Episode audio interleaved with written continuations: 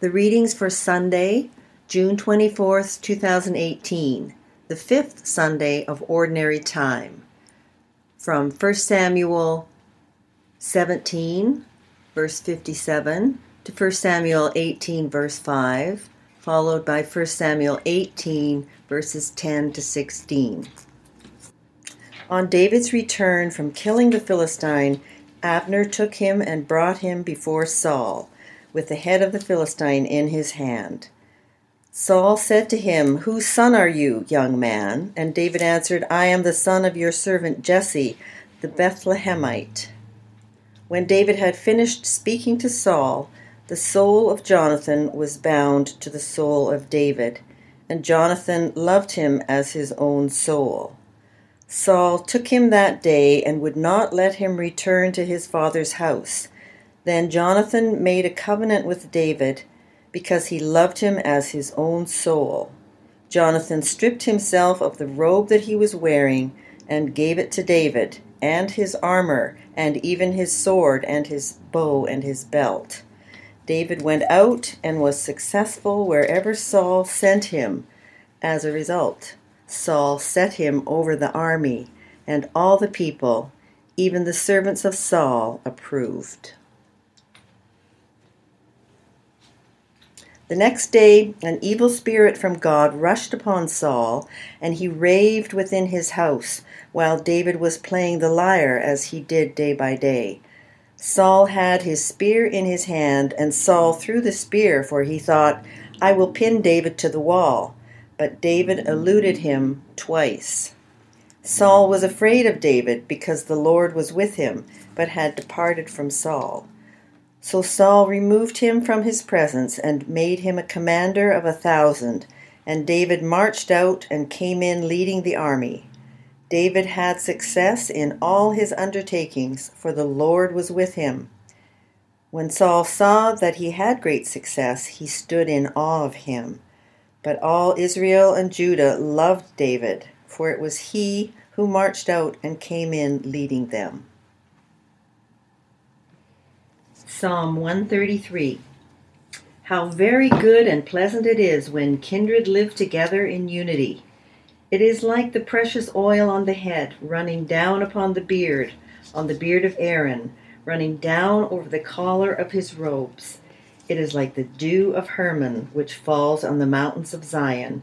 For there the Lord ordained his blessing, life for evermore. 2 Corinthians 6 1 to 13. As we work together with him, we urge you also not to accept the grace of God in vain.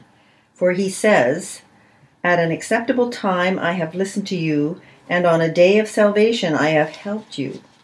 See, now is the acceptable time. See, now is the day of salvation. We are putting no obstacle in anyone's way, so that no fault may be found with our ministry but as servants of God, we have commended ourselves in every way through great endurance in afflictions, hardships, calamities, beatings, imprisonments, riots, labors, sleepless nights, hunger, by purity, knowledge, patience, kindness, holiness of spirit, genuine love, truthful speech, and the power of God with the weapons of righteousness for the right hand and for the left, in honor and dishonor, in ill repute and good repute. We are treated as impostors and yet are true, as unknown and yet are well known, as dying and see we are alive, as punished and yet not killed, as sorrowful yet always rejoicing, as poor yet making many rich, as having nothing and yet possessing everything. We have spoken frankly to you, Corinthians.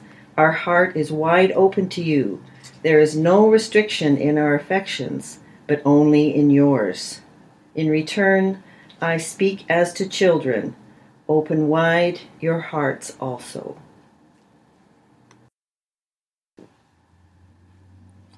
Mark 4, verse 35 to 41. On that day, when evening had come, he said to them, Let us go across to the other side.